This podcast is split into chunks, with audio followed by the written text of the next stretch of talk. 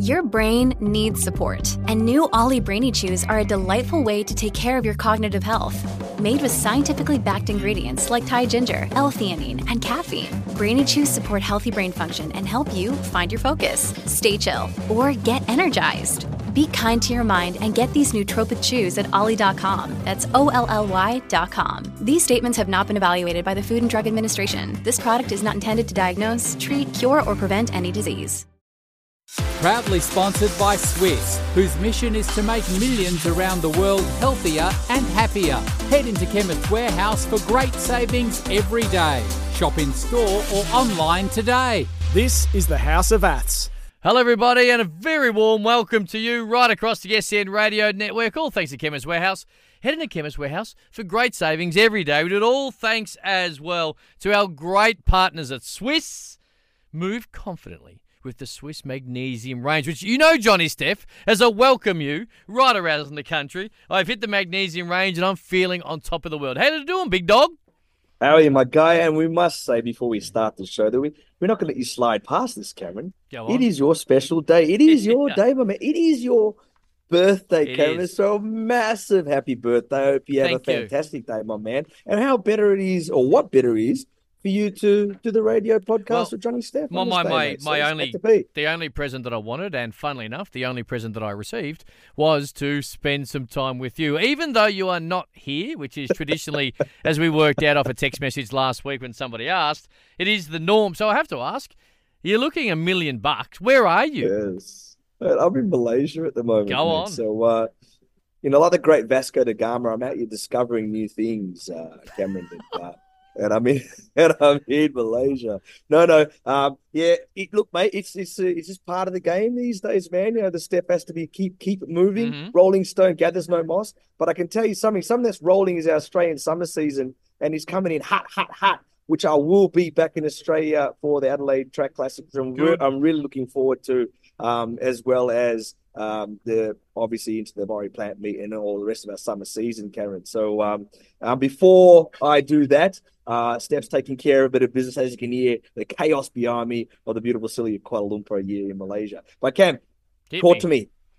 Big, big week this week. We have. Um, and, and, and honestly, be, and in the world of sport, got the Australian Open happening. Yes. And obviously, like I said, we've got the athletics. Um, mm-hmm. uh, what are you looking forward to coming into um, Adelaide Track Classic with Matt Denny competing, your boy, and then uh, Rohan Browning committed to uh, the one hundred metres um, at the Maurie Plant meet? I'm looking forward to Browning. Uh, I'm looking forward to it. And Matt Denny is uh, no doubt uh, he is. What do you think? What do you think about this diet? This this new diet he's coming up with. Well, you know what? At different times, and you might be able to explain it even better. But I assume at different times in athletes' careers, diets change, and ideas, and theories, and the way you go around things change, right? So the way you can approach things at a certain age or a certain bit of form or whatever it might be changes. You get a bit older, or as an injury, whatever it might be. So I assume that athletes, every time I hear a diet being involved in a conversation around something changing, I absolutely assume that every athlete at some point has had to change their diet. Like Usain Bolt wasn't dropping twenty McNuggets in uh, Rio de Janeiro like he was in, in Beijing, right? Wow. No? Okay, well, you say bold, no. Probably a bad example. But you, you know my opinion. Like, as you get a little bit older, no, you have to, no, no, in, in all walks of life, you have to be a little more um, on top of you're what you're putting into your body. So I I, made, I, I felt it no different. You're one hundred percent correct. And and, and I think um, when you see an athlete, there's two schools of thought on this, how I see it. And mm-hmm. hindsight allows me to have my second school of thought. Good. But when you're an athlete, you're, and especially a track runner, and especially a sprinter, um, you're dealing with thousandths of a second. And for every season, you're looking for what is going to be the catalyst which allows me to make that next jump into that top eight in the world. And it sounds like Rohan has looked towards his diet, where they feel quite comfortable with how he's training, quite comfortable with the program they have, him and Murph. And he's gone, okay, the one area which I think maybe I'm lacking is my diet. And it looks like he's focused his energy on there. And he's happy. You know, all reports sets sounds like he's happy. Um, and the most important thing for an athlete is to be happy. The other school of thought I have is when I look back at my career, I look back at all the things I did do. And sometimes all I had to do is just keep it simple and continue doing what I was doing. Sure. And the results were going to come. It just would, would take a bit more time. And by making all these changes, you never ever get a status quo to allow your body to adapt and to go to the next level. So it's can seem like you're clutching at straws. So there's two, that's my two schools of thoughts. And one is because now I'm retired and I can look back at my career, maybe not another athlete's career. And then you look at some athletes, you, you hear them do these massive diet changes, they lose a gang of weight, and they're just not the athlete they used to be. This, they're not as strong, um, they're not as quick. Um, and, and you see a big change in, in, in how they perform. And others, they get a massive positive response. Mm. I think with Rohan, um, I don't think it hurts for him to lose a bit of weight. I think he did go into a lot of championships um, looking quite solid. Uh, and I don't say overweight, I say solid. Mm-hmm. Um, and I think the style of runner he is, he's such a diverse runner. He can run the one, two, and four, especially when he was in when he was in high school. Um, that that it tends for me to think that he's a, he's a very strong, fit athlete, and he has the ability to run all up to four, which means he's a bit more on the leaner side, the bulkier sprinter, strong side. Um, and uh, I, I think what he has to worry about, which I'd be worried about, is losing so much weight early in the season. Like Nick Bideau said, um, and he told me and through my career, and we get to talk to him in this episode, um, is it's about preparing for the European international yeah. season.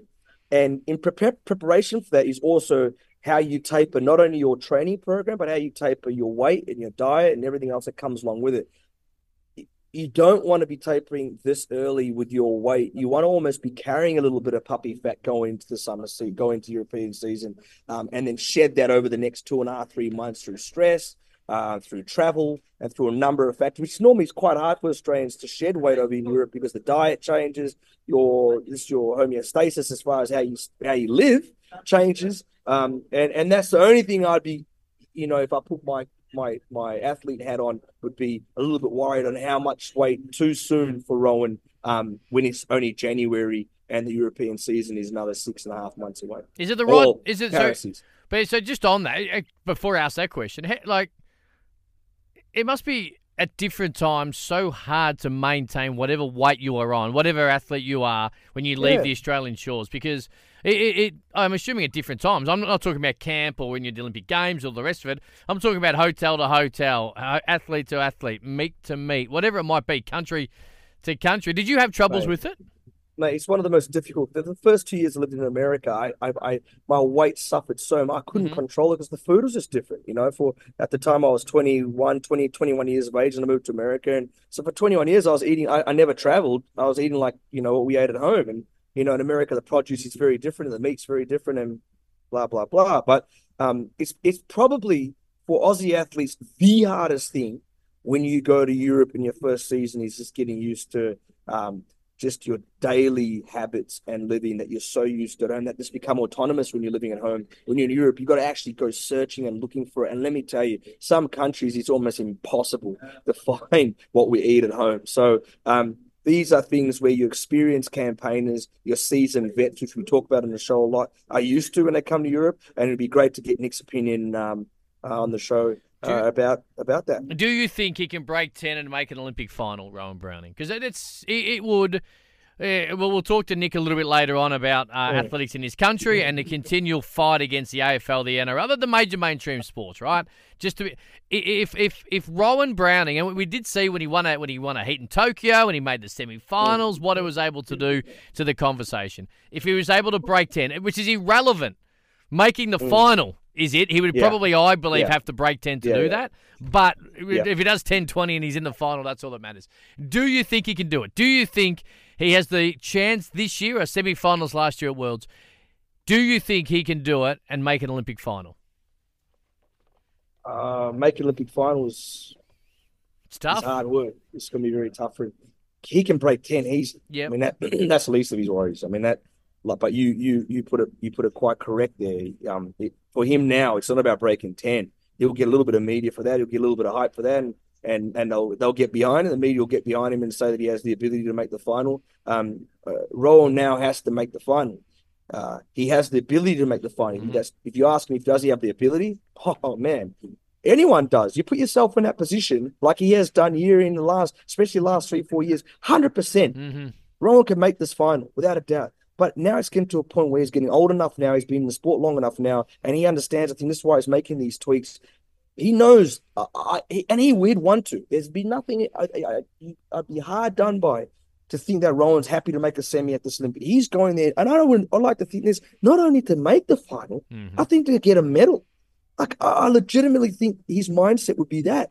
So, um, uh, but if you ask me the, the odds and how, how difficult it is, it's, it's it's very difficult. It's not easy, and I want the public to understand that. So when he does make the final, mm-hmm. he gets his flowers. Mm-hmm. It's, he doesn't have to medal because I... the final is is a very very hard position to be in. But he definitely has the ability.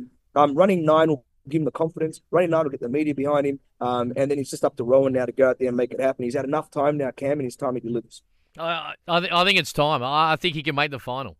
Uh, if he can, and, and this diet is, uh, I'm not saying you know, one hundred percent related to two thousand twenty-two. It was slightly disappointing because of the standard of which he set in two thousand twenty-one, right? So two thousand twenty-one, uh, of course, what's happened since then is he's been right there on the cusp, but he hasn't quite got to that final of a major championship. And I'm not saying the diet's the be-all and end-all, but there is no doubt when you, you know, there's millimetres, there's milliseconds between the best athletes in the world over one hundred metres, getting a medal, making a final, and being a semi-finalist, which Rohan continues to be at major. So I have no doubt that the diet is part of an overall look at where it's all at. He can do it, Johnny. He can do it. Before before we end this topic, yes. I will say this. What I have loved about Rohan, this is what, and I'm a mm-hmm. hard marker on him because this is how good I think he is, is that for the last, since twenty twenty-one, every year he has shown up at ninety-nine percent to his best, True. towards where his personal right best there. is. And I take my hat off to him for that because mm. that is what you need to be doing, because if you consistently keep doing that, the breakthrough has to come.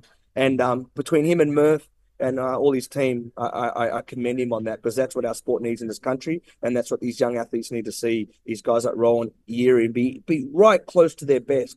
So it's a very hard thing to do, by the way, Cam. Very, very, very hard, hard thing to do, and he's done it. Do you know what we need to do? Two things. One is get to a break, but two, more importantly, we need to get Rohan Browning on this show. Yes, we do. We need to get Rohan Browning on this show. He'll run the one hundred and the two hundred in a couple of weeks' time as well in Melbourne at the Maurie Plant. He'll take on the very, very, very strong Japanese runners over both the one and the two hundred metres, which promises to be a wonderful night. And it's all thanks to Chemist Warehouse. And make sure you jump into Chemist Warehouse for great savings every day. And all thanks to Swiss. Move more confidently with the Swiss Magnesium range. Nick Bideau, super coach, will join us next. Proudly sponsored by Swiss, whose mission is to make millions around the world healthier and happier. Head into Chemist Warehouse for great savings every day.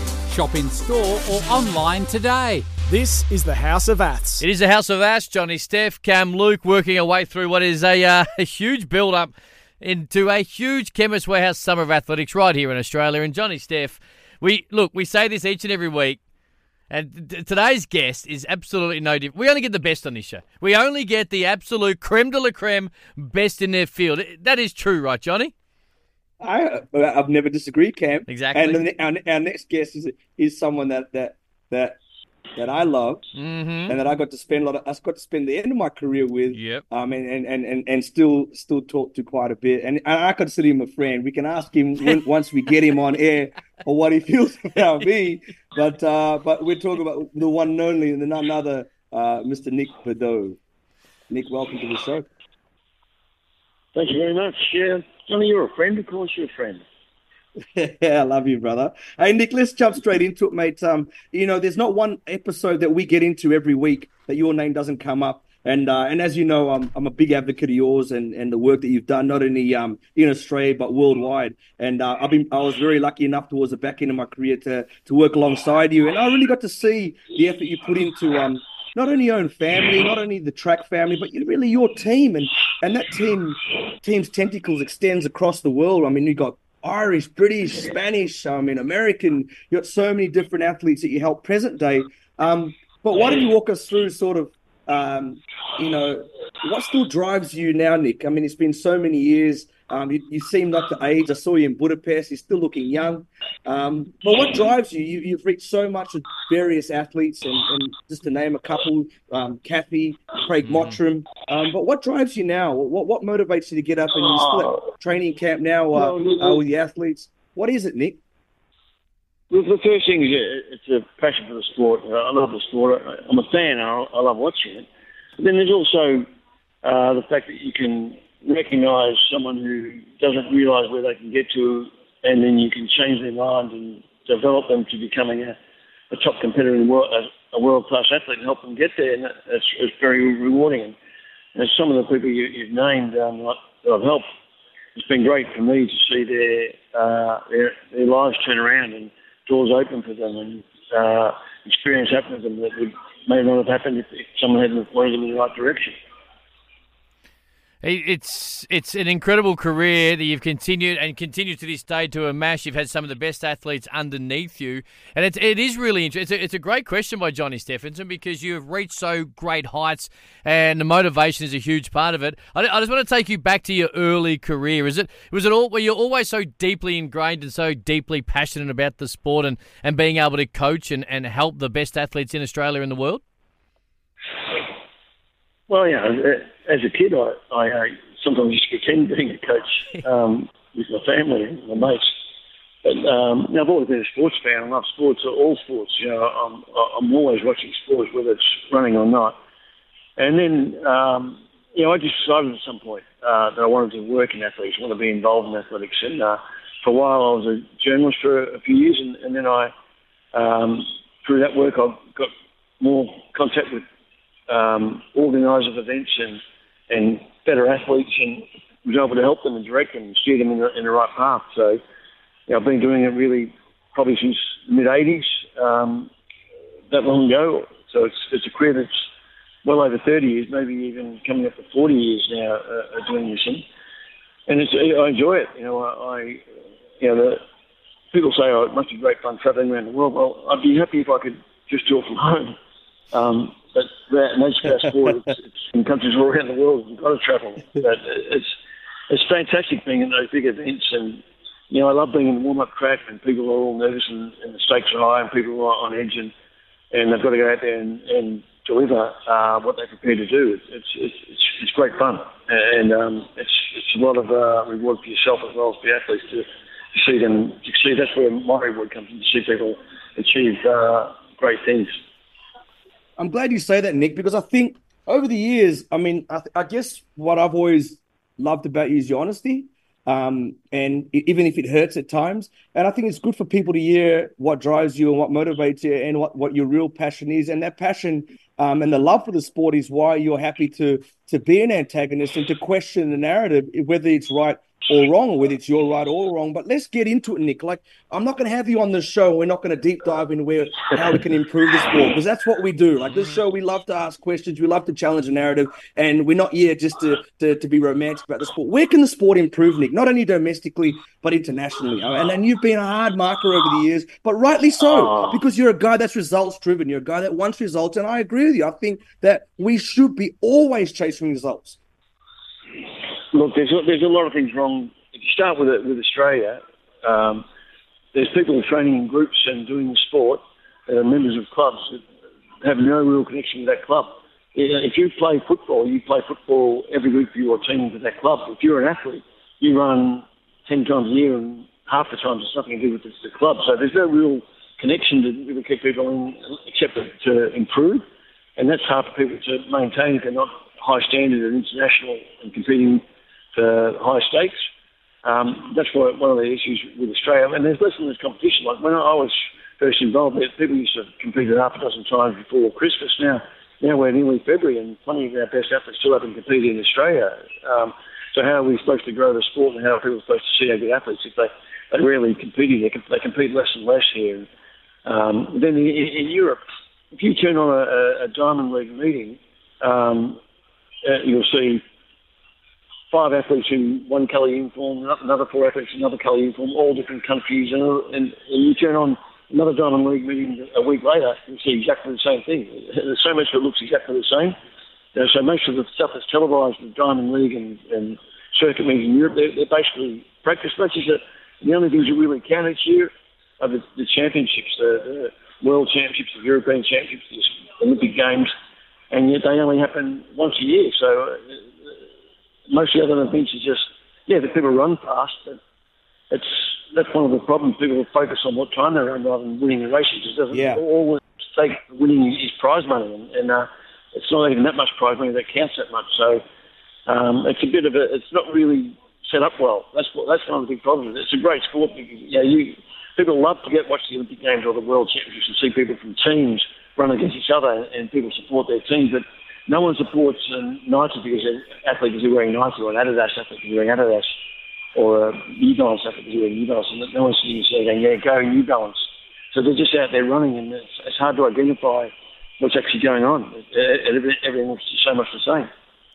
one hundred percent. And I, and, I, and I tend to agree, because, I mean, that was the whole reason why we came with the concept of Nitro, and you were very much behind that. You were actually the, the coach and captain of Team Australia. But I, I want to ask you a question, Nick. If that is the case, and these athletes are, are competing less and less in January, February, and especially our top athletes, do you think our season's too long? Do you think our Australian season starts too long? Do you think that we should have our national championships, which has been thrown out there um, in July up in Darwin, or selection championships, and, and allow the athletes to come and compete in Australia, like an indoor season, allow them just to compete and not worry about selection standards, not worry about losing? And as you know, you're heavily involved in Nike and Puma and Adidas over the years. You obviously know it's a bit like boxing, right? People try and protect their own in boxing because they don't want to lose. Um, and, and you almost find yeah. it's a little bit like that we're running as well.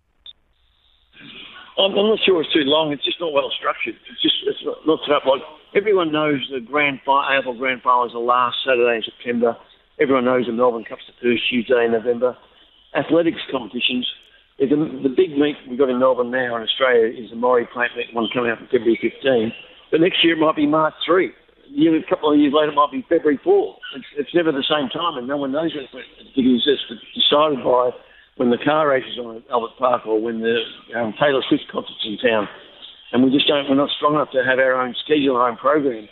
So that that's one of the problems, that things aren't on at the same time every every year, and no one really knows when they're on, and they're changed all the time. And, you know, our nationals used to be in the first weekend in March. Now they're the first weekend in April. Um, me, I, I would prefer our season started at started January and was over by middle of March, so athletes would get on back with, to train for the European season, because that, we finish up in April, and people want to be, who've been training hard all that season, competing a lot, they want to have a bit of a rest, and before they know it, they're, they're supposed to be in Europe competing in late May, early, early June, and they just they, they find it hard to balance their preparation and, and plan for these sort of things, and be at their peak when they need to be at the biggest competition, because Australia's not really. It should be better if we're in sync with the indoors. The indoors is always the first weekend in March when they have a championship, either European or world.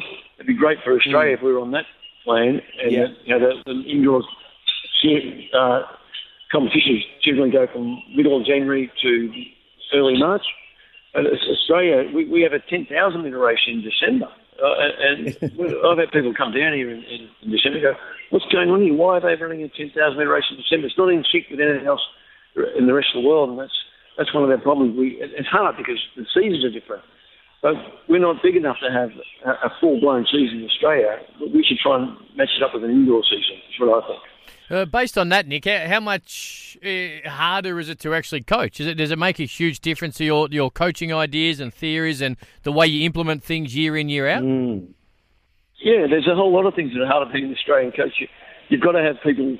When they're first starting out, they've got to compete very well in Australia to get a performance to mm. get them any recognition or notoriety to get into races overseas. So they, they've got to be the absolute best in February or, or March, uh, and then do it again in, in June, July. As John will tell you as an athlete, that's not always that easy to do. Mm. If you're better than everybody else, you can be a little bit off your best in February and March and still beat everyone and perform well in Australia, and then you're building up to your best form in July and August. But it's, mm. it's very difficult to do early days. Mm. And the other thing is we've got to you know, have people preparing for our European season in, in the winter months of May and June before they go and compete late June, early July in Europe. We've got to travel twenty-four hours and stay in Europe for three or four months, where all the European athletes, they go to a meet the day before, go home the day after, and they train mm-hmm. their own environment at home. There's so many things that are more challenging to Australians. But, you know, on, on saying that, there are things that, that are great that we have. Like it, it's right now in Europe, it's snowing and it's freezing cold in America. There's beautiful sunshine in Melbourne, and we can train in warm weather uh, in our base period.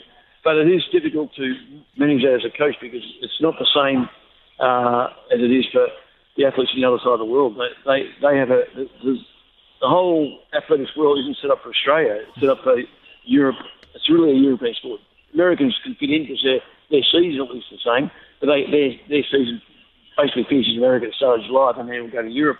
But in Australia, we're, we're totally different. So it, it's not just as simple as, oh, we're competing in winter during the European summer. It's just the way you prepare and, and the pressure on people when they're competing down here as compared to when they have to go to Europe. Um, there's so many different demands that we've got to cater for in, in the training and the, and the preparation. You've got to consider all those things as a coach. Nick, I, just, I absolutely love that you've said all that, because this is something we talk week in, week out on the show um, around. It's not just Australia, right? And it's not just about preparing for Australia. I, I, I'm I, I'm a big critic on a, a lot of uh, coaches over over my time, thinking that we, we worry too much about what's going on in Australia, and we sometimes forget what's happening internationally. And you've been one, you have been one that's flown the flag for what our athletes do internationally, um, and how they compete internationally, and how they how they correlate between the Australian season and the international season. And I think that is I think that is a really really important uh, part of our sport growing as well, when we talk about why our sport doesn't grow, especially in our region. But Nick, let's segue all the way into something now. When you talk about seasons, um, this is probably one of the biggest seasons every four years that comes, which is Olympic year. You've got Paris looming, got World Indoors coming up, and you're a type of coach and guy that I love, because you've got athletes competing in all competitions and you're preparing for all of them. And you don't just hunt purely just for Olympic Games specifically. You're almost a little bit like, you know, like a like a Gay Waterhouse or or or a or a uh, Kieran Ma, you know, that, that you decide, you know, which horse is the best for which competition to get the most out of him. Um, talk us through your stable of athletes that you have, uh, which are ones we should look out for, who are the ones that you think are the young ones that are coming up, the Stewart McSweyn, that you very famously oh, called out to me. You called out to me at Waverley Oval long, long time, about six, seven years ago. You pointed at Stewart at me and you said, Johnny, that kid's going to be a superstar. So walk us through it, uh, Nick. Well, I've got like sixty athletes, so I can't talk you through it. But I think, you know, contenders for medals, I've got this Norwegian guy who was third in the World Championships last year, Narve Nordas. Um, I've got the, the best Swedish uh, distance runner. I've got the best British woman marathon runner, Charlotte Perdue, who's down in Australia training. Uh, I've, I've got uh, the Irish record holder in five K and fifteen hundred, who the, five, the fifteen hundred metre runner won our Zadapec race in December. So I've got people from other countries, but then the Australians are Stewart McSweyn, who's got a great reputation in Europe for being aggressive and front-running and winning races, yet he's hardly been seen in Australia. He only, he only competes here once or twice every year. Georgia Griffith, who made the final in, in Eugene in the World Championships, she's been top four in Diamond League races in Europe, but she's walked down Burke Street and no, no one would know her. Um, that's the problem. That when our people are doing our best work, our, our athletes are doing their best work, it's in the middle of the night and most of the Australians are asleep. And you might get a snippet on the radio and usually someone wins or breaks a record, but it doesn't have the traction in Australia that, that other sports do, um, because there's, there, there, our big event, the Olympic Games, only comes around once every four years, and the World Championships are still a big event, but still only once a year, whereas um, every, our tennis has got four championships a year, golf has four big championships a year, uh, every other car race has got big races all the time. Whereas, you know, the Diamond League, yeah, it's... It, it's The, the Oslo has the Dream Mile, but most people don't know who won the Dream Mile last year. Two years ago, Stewart McSweyn won it. He's, he's the only Australian ever to win that race. That, that should be a big deal in Australia. It should be like well, almost like Nick, winning Nick, in tennis. Or... Sorry to cut you off, but I, and I love that you said that, because I think that is the that is another fundamental change in floor of our sport, is about getting these communications out. Because when you say things like that, I mean, there's people that understand, the purest of athletics understand how big the Oslo Dream Mile is. And for Stewie to be the only Aussie to win that, that is, that is, that really goes up into a lot of great sporting moments in Australia, but you would never hear of it. Yeah, he's in the, in the same, if you talk about the previous winners, it's Jacob Ingebrigtsen, it's Seb Coe, it's Steve Cram, it's Steve Ovett, mm. it's John Walker. Yeah, so and, and he's, he's one of the winners of that race, whereas you just don't... You're not able to get the credit in Australia, but that, that's okay. We, we're aware of it. We, our chance to really shine is, is the Olympic Games. But unfortunately, that only comes along once every four years. But lucky that whoever did well in the Olympic Games in Tokyo, it's only three years. To, mm. People haven't forgotten them, hopefully. Normally, it's new ones come along in the next, for the next Olympic Games. And, and the ones who were successful last time are forgotten. It's hard to build in a connection to our athletes like you can with football players or even racehorses or cricketers, because they're playing in front of their uh, Australian audience all the time. We, we just don't get that.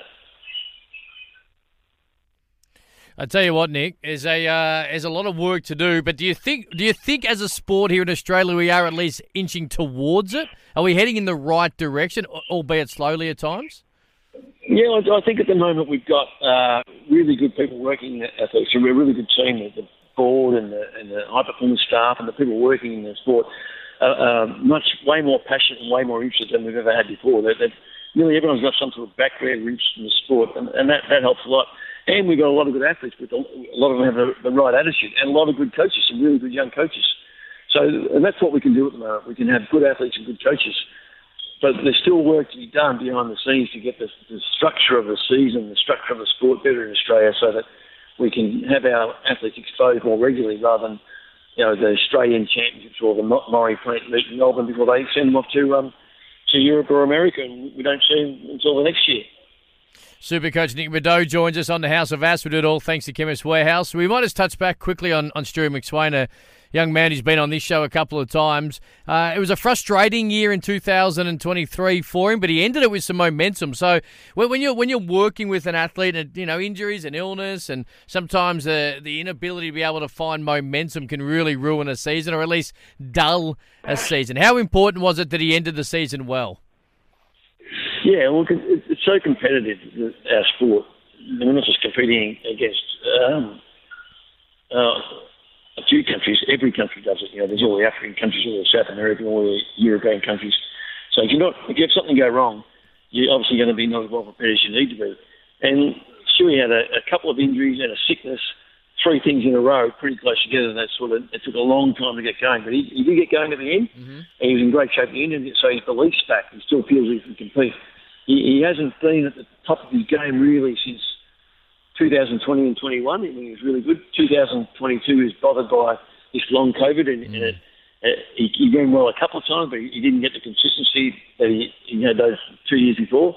And last year's couple of injuries and a couple of uh, bouts of being ill that Um, ruined the season for him, but, but right now he's training great, and I touch wood, I hope he stays that way, because his attitude's right, he's good, he's building up momentum, he's building his confidence, building up belief, building up base fitness, and he's really looking forward to putting on a show and taking on the twenty twenty-two World Champion Jake Whiteman at Albert Park on February fifteenth, and, and having people start to talk about him again and worry about him, about him being a contender to the Olympic Games fifteen hundred, which is probably going to be one of the most watched events at the Olympic Games this year. It's got a, a lot of talk about it, and, and sure, he was seventh last time. We've had Olly become Commonwealth champion. He was in the final in, in Tokyo too. Hopefully we won't have even three guys in the final this mm. time, and, and we've got someone winning the medal. That'll be fantastic. Have you ever seen the depth? We, we Johnny Steph and I speak about this a lot. Have you ever seen the depth like we are seeing right now in both the men's and women's fifteen hundred metres? Is this the deepest pool you've ever seen of top athletes around the world? Yeah, and I think a lot of that is because the Europeans have learned how to train and, and have got their belief back. The last two World Championships, the top three have been Europeans, where for at least twenty championships before that was dominated by Africans. Uh, and, and now they're finding it hard to, to, to get in there. So, and, and it's not only the Europeans, the Australians are good. Like, we've got three guys qualified at the moment. By the time the team's picked, we'll probably have five, possibly even six guys qualified to, to pick out of the Olympic Games. So we've only, only seen three. And if it's that tough to make the team, the chances of guys' progression to the final are a lot better. So we had two in the final in Tokyo. It'd be great if we had three in the final in, in Paris. And even better if one of them wins the medal, and even better if one of them can pull it off. Absolutely. Nah, Nick, we always appreciate your time. Johnny, Steph, uh, you started this great chat. You can end it. Any last words for our super coach? Oh. Well, now, now, this is what he does. Nick, he's actually turned his sorry, microphone sorry, off. Sorry, You're sorry, right. Sorry. Here we go. You're right. No, no, no, no, no, no. I'm looking forward to seeing what Nick produces this year. He seems to pull a rabbit out the hat every year. And, Nick, um, I think it's also a good time to congratulate you. Mm-hmm. Not that you've retired yet, but to all the hard work that you've put in over the years. And, and I think your sentiments are quite correct on how we can improve the sport. But um, but I think uh, what you guys are doing at Athletics Australia and, uh, and all your team, I think we, we are inching and we are getting better day by day. So let's hope for a great Paris, and look forward to catching up with you, mate. Thanks for being on the show. Thanks, I look forward to seeing you. Thanks for the invite. The first, the first podcast in Australia I've ever been invited to speak on. Well, you know oh, no what? Way. We, I tell you what, we're going to not just change it today as we have, but also going forward. We'll touch base with you before Paris one hundred percent and uh, all the rest one hundred percent of it into a big season, man. So, Nick, thank you so much for jumping on. All right, no, see you guys. Beautifully done. Thanks, He's mate. the man, you, Nick Bideau. When it comes to athletes under his charge, they're some of the best in the world. Johnny Steph, we do it all thanks to Chemist Warehouse. A very quick break. Plenty more House of Aths next. Proudly sponsored by Swiss, whose mission is to make millions around the world healthier and happier. Head into Chemist Warehouse for great savings every day. Shop in store or online today. This is the House of Aths. That's right, this is the House of Aths, right around the S N Radio Network. John Stephenson, Cam Luke, we do it all thanks to Chemist Warehouse for great savings every day, and all thanks to Swiss, a proud sponsor of House of Athletics, and move confidently with the Swiss Magnesium range. Nick Bideau, who joined us, if you want to have a quick chat again or a quick listen to the chat, make sure you jump on S E N dot com dot A U and podcast it. He joined us all thanks to Sink's Body, keeping you fit and active with Sink's Body podiatrist designed foot care. The range is available at Chemist Warehouse, so make sure you check it out. And a big shout to our crew at Sink's Body, keeping you on your feet this summer. A man who's on his feet, and he's going to be on his feet all the way to a major championship again, is Matt Denny. Time and time again, he bobs up and uh, he throws a discus so particularly well when it comes to major championships. And last week, Cam Mooney and myself had a chat to him on S E N. Hey, another great name is Paris, and the Olympics aren't too mm-hmm. far away. Anytime we get into a an Olympic year, it excites everybody, and none more than the athletes who are going to be there. And our superstar discus thrower in this country is Matt Denny, and he joins us now, fresh off taking the John Landy Award for the Able-Bodied Male Athlete of the Year. Had a big two thousand twenty-three, and he's ready to go. Hello, mate. Congratulations. Thanks, fellas. Appreciate you having me on. Yeah, it's pretty pretty stoked to get the award. It was a stacked year with the, I mean, just athletics in general, but especially the men's. Like, I was pretty pretty happy to get it over the top of a few of them. So, did uh, you have a couple of quiet uh, sherbets prior to uh, getting the award, or, or did you have to keep it clean and drink the water just in case you won it, which you're absolutely one of the front runners? Yeah, well, no, it was, uh, we're, we're pretty in full block at the moment, so the old, the old waters will definitely uh, stay on the on the main front runner until at least Paris, and then I think after Paris we'll swap it out for a couple of years. Matty, Matty, it's Moons here, mate. Uh, I'm just looking at your record, sixty-eight point four three. Um, clearly, that's bigger than I can bomb a torpedo. Uh, that is a huge throw, mate. What's, can I ask what the world record is, please? Uh, the world record's seventy-four oh eight. Four metres. Have you got four metres in you? Yeah, I think, uh, I mean, look, the, the thing with this is, you know, with a headwind, it makes a lot of difference to the throw. So, like, So a lot of, you know, you look at major championships and stuff and everyone goes, oh, why are they not throwing as far as the world record? Why are they not always throwing seventy-two, seventy-three? But thing is, if you've got like a forty, fifty K headwind and you hit it pretty well, you can get four to five metres out of it. Um, so, you know, put me in a decent wind. I think, um, you know, seventy, seventy-one plus is definitely achievable this year. Um, but you know, we obviously want more than that. So we'll, we'll see how the year progresses, and we're moving pretty well off the back of last year, so, you know, not going to put the ceiling too low for myself. Can I can I ask, mate, obviously you'd probably do a little bit of a hammer throwing as well, and you would have done shot put as a young man. How how did the discus take you, and not, not the other, I guess, events so much? Well, to be honest, so I, I was doing hammer competitively all the way up until yep. twenty eighteen Com Games where I got silver. Um, I ended up hanging it up just for a period of time. I might go back to it after after Paris, but Um, I mean, this disc was obviously um, kind of front runner, but the one of the main reasons was was I could actually make a, a proper living from it. Um, you know, hammer isn't in the Diamond League, discus is. That's where we, you know, if you're competitive, that's where you make your living and stuff. So that was the decision to kind of pull the pin on that. Um, and I mean, shot put can kind of just stay where it is. I'm not picking that thing up to try and be competitive anytime soon. That. That is a terrifying event, to be honest, not only because you've got Ryan Krauser breaking world records every week, but also that, that shot is uh, an intimidating thing to try and throw. Matt Denny joins us, uh, Olympian, of course, superstar, Commonwealth Games, gold medalist, Diamond League winner last year. Uh, you and I had a chat with John Stephenson on the show, House of Athletics, prior to Budapest last year, and we spoke about what it looked like in the back end of the year. Budapest, uh, some frustration there, the Diamond League victory. How do you look back on two thousand twenty-three? Major success for you, disappointment? What, what's your overall emotion when it was all said and done?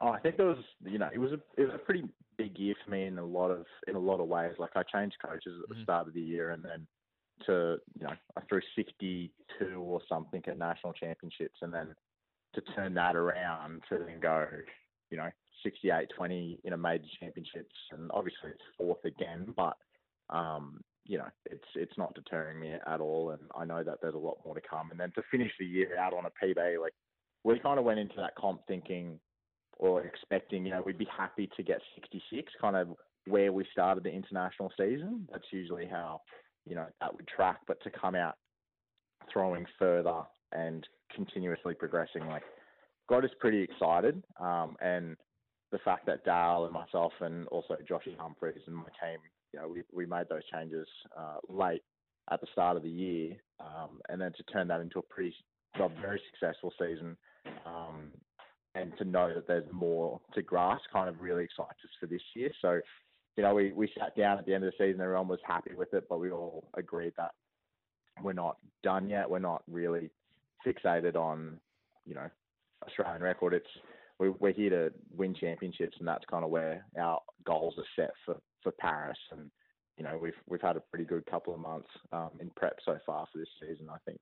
Just on that, before we will be good to go. Yeah, absolutely. Before we just talk a little more Paris, I, I, just for people who may not know, Diamond League is is such a huge uh, financial reimbursement for, for track and field athletes right across the world. Competing at major championships doesn't always translate to, to major cash. So well, when you when you win the Diamond League final, which you did, and and the, and the big, I think it might be fifty K. Um, uh, it's around fifty K. Is that that's right? Isn't it, Matt? Is it around the fifty thousand dollars? Yeah, thirty thousand U S. Yep. Um, yeah. So I think it's like forty eight grand Australian. Yep. Um, So, you know, by the time it all gets taxed and stuff, it, it definitely doesn't look like that when it comes to you.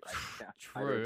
Tax man. We all love the tax, I mean, we're gonna, man. I was going to try and keep the A T O out of it, but here we are. I was going to ask you, so how, it's how not much... a brown paper bag, no, let's be honest. It's not... Maybe, hey, I'll tell you what, they might have more athletes going. Uh, Matty, when it comes to that, how much does it help? Does it, does it ease the burden at all? Does it help you at all when you're able to compete so well in these big Diamond League events?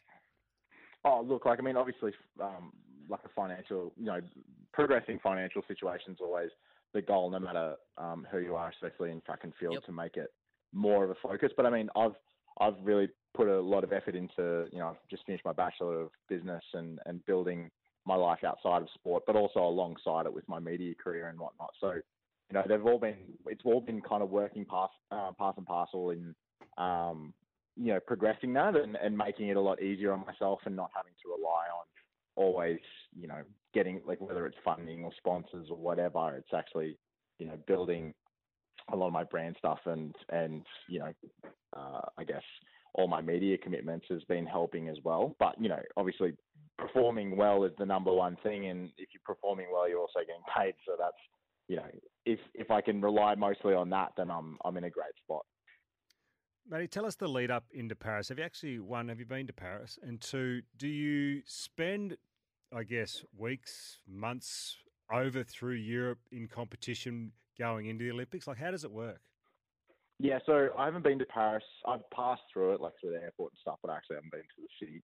Um, and we based in France last year for the season. But for us, it's going to be... Um, we're looking at, you know, we'll have the domestic season starting in Adelaide uh, and then national champs and whatnot. And then we'll progress, go do two or three weeks in Europe, uh, sorry, in the U S. And then we'll go to Europe from there, do a few more weeks, do a couple of Diamond Leagues, and then we'll come home for a few more weeks just because the that like end of June, start of July shuts down for competitions because all the Europeans are doing their national championships. Okay. Um, so I'll come home and spend some time with, um, with the family and kind of just get a, a little bit more training in before heading back over for the pre-camp before Olympics. So it's going to be a busy year, and um, you know, I'll go back over for the Olympics and do a few more comps, and so long as I have enough points to do Diamond League final, I'll do more comps, and I won't be home until mid-September. So it's going to be a, you know, a good five, six month uh, travel day, oh, I guess travel time this year, but um, you know, performing well and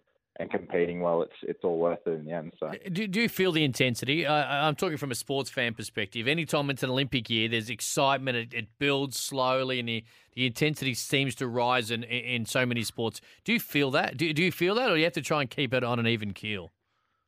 No, like I, I enjoy the um, I enjoy the energy that people bring and like the expectation of performing in Olympics and whatnot. Like I, I think that's, you know, it's it's worth it's worth the effort, it's worth the um, attention, and also the stress of it. Like, it, you know, it's an Olympic for, you know, there's Olympic pressure for a reason. There's, you know, it's once every four years, so you know the fact that, you know, all the attention's coming back to track and field, and um, you know, being kind of a part of that attention surrounding, you know, fourth um, at Tokyo and being oh so close to the medal, I think being able to close that storyline loop of coming fourth and always so close and closing that for, I guess, Australian fans that have supported me and, and people that support me is, yeah, I think it'd be a great little, you know, bow on top to close out with a win this year. But um, yeah, like you obviously see it all ramp up, but it's, it's, you know, people call it bandwagon, but I just, I think, you know, it's just great for, for people to show attention to the sport and to Olympic sports, because I think it, it definitely deserves um, more than what it gets across the four years. So. Now, Moons, have you been to Botswana Butchery in Melbourne? You been there? No, that's, okay. that's the one I haven't been you to. You got to be there. Great steak. So Matt and I, when we did the House of Aths, uh, all thanks to uh, our great friends at Chemist Warehouse, I said, if you win Diamond League, I'll take you to Botswana Butchery. This might be a good time, Matt, because you're not drinking. It's going to cost me less, man. So let me know when you're in Melbourne next, and we'll go when you're on the waters.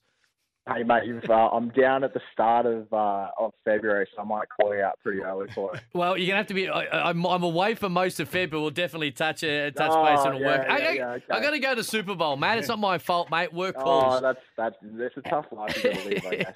Hey, uh, mate, thank you. We, we, are, we are so pumped. Uh, we, you're not going to be a stranger to S E N, not just with the House of Aths, but uh, as we lead towards Paris, uh, we can't wait to hear more of your wonderful journey. Those athletics nationals in Adelaide are going to be uh, very, very, very competitive. And then, of course, Paris, where you're going to go not just one and two better and get on the podium, but three, and you're going to bring a gold medal home, mate. We can't wait to watch it. Good luck. No, you bet. I appreciate it, guys. Great to chat about it, and I'll uh, hopefully see you in Melbourne soon. Good luck, Matty. Superstar. Thanks, mate. He's a superstar, Matt Denny, and he's going to go not one, not two, but three spots better. Does that count? Fourth or first? Either way, he ain't finishing fourth. He's going to take a gold in Paris, and he's going to do it all thanks to Sink's Body, keeping you on your feet this summer. A very quick break. We'll wrap up the House of Aths next. Proudly sponsored by Swiss, whose mission is to make millions around the world healthier and happier. Head into Chemist Warehouse for great savings every day. Shop in store or online today. This is the House of Aths. Johnny Stephenson and Cam Luke, all thanks to Chemist Warehouse. Head into Chemist Warehouse for great savings every day, and for Swiss, a proud sponsor of House of Athletics. This is what we do each and every week. You can always get involved. zero four three three nine eight eleven sixteen. And before we get out of here, a few people have done that, asking just quickly what's coming up on the Athletics Australia calendar. Nick Bideau spoke about the changing dates year in, year out, so I'll just quickly run you through it if you're unaware. The Chemist Warehouse Adelaide Invitational is on the tenth of February. If you like your race walking, the Australian twenty K Race Walking Championship, which is the Australian Underage Race Walking Championship as well, is in Adelaide the next day. fifteenth of February, Maurie Plant meet in Melbourne, part of the World Athletics Continental Tour, gold version of it. Chemist Warehouse Classic in Canberra on the second, into Sydney on the twenty-third. The stall gift, of course, is March thirtieth. Then, of course, the two thousand twenty-four Chemist Warehouse Australian Athletics Championships are in Adelaide from April eleventh to April nineteenth, where it's always intense, but another level is needed when it is an Olympic year. So that hopefully clears it up a little bit. If you needed some help and need some more, jump on Athletics Australia website and check it all out. It's all thanks to Chemist Warehouse. It's all thanks to Swiss. We are getting out of here. We will speak to you next week.